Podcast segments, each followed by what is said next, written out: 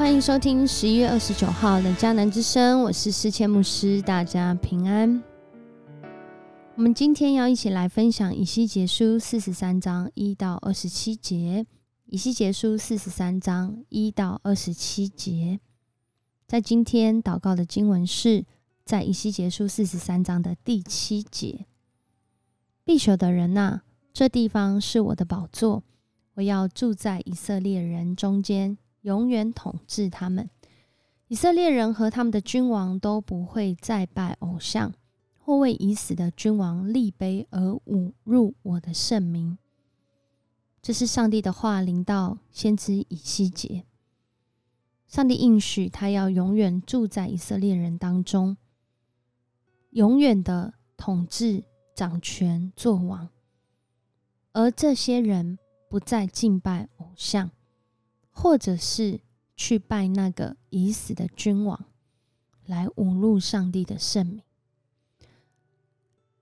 以西结书第一章，以西结领受异象，看见上帝的荣耀在耶路撒冷的圣殿，然后接着这荣耀，一步一步用人能够了解的方式。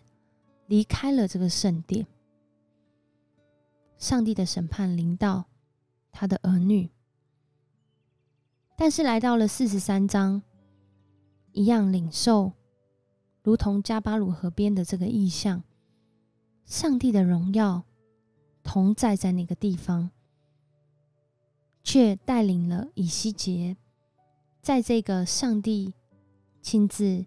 让以西结看到的新的圣殿里面，他把以西结带到内院当中，要接下来要经历什么样的事呢？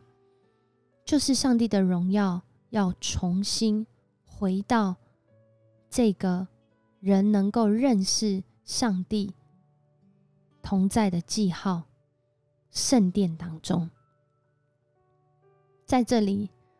我们看见上帝真的是守约信实的上帝。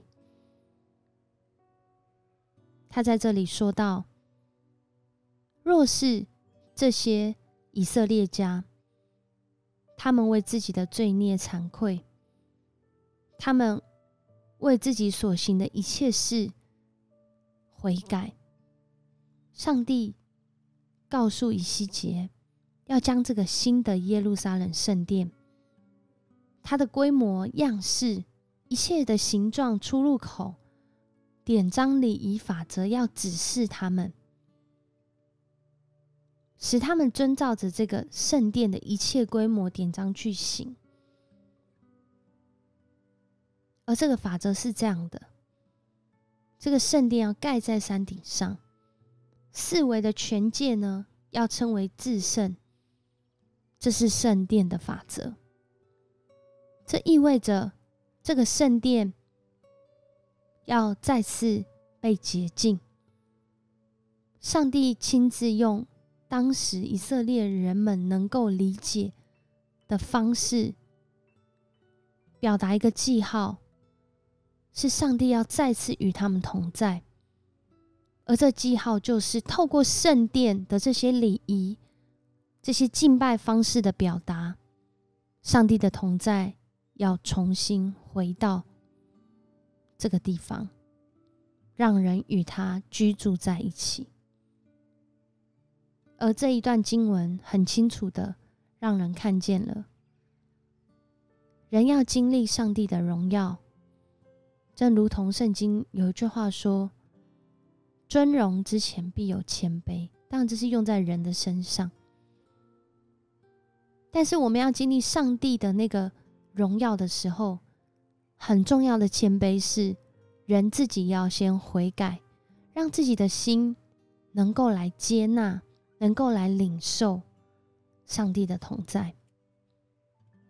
上帝是一直与我们同在，没有错。可是我们很常会因为自己的骄傲、自私、罪恶而拒绝，甚至失落了上帝的同在。也是因为这个原因，以色列人在过去上帝的同在没有办法与他们在一起，因为他们不愿让自己的生命有这样子的一个空间、洁净的空间、悔改的行动，让上帝的荣耀透过他们的生命表达出来。然而，今天透过这段经文，上帝的荣耀要回到他子民当中。回到这群愿意以悔改当做记号，以洁净当做记号，吸引上帝的同在。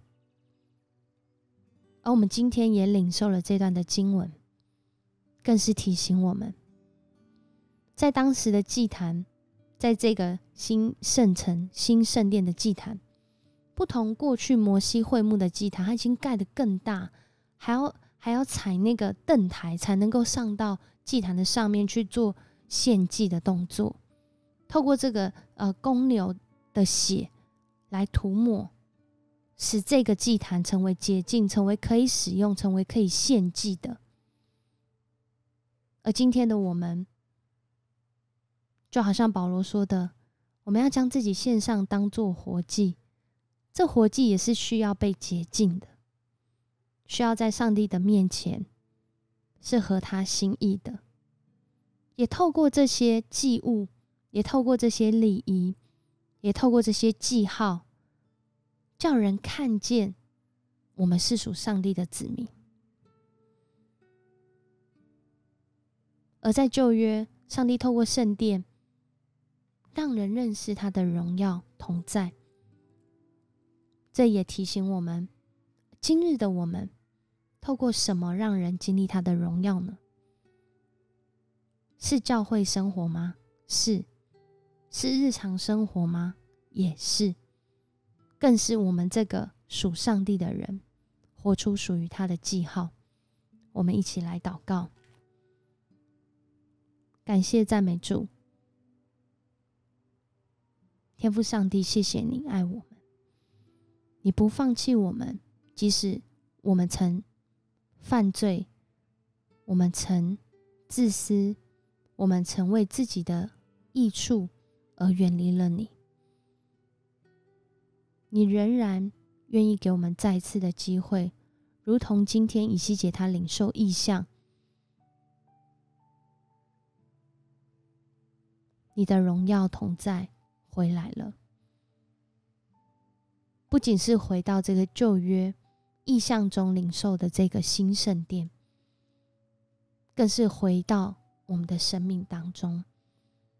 当我们愿意悔改、洁净自己、归向你的时候，主啊，你愿意与我们同在，你愿意让我们经历你的荣耀，甚至你愿意为我们付上代价。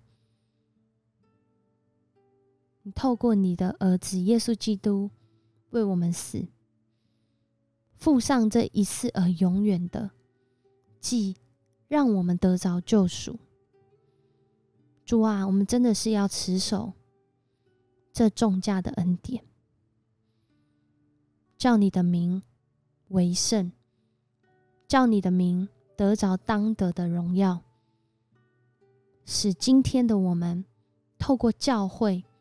透过我们每一个人，就称为教会的生命，要让我们就成为你荣耀同在的记号。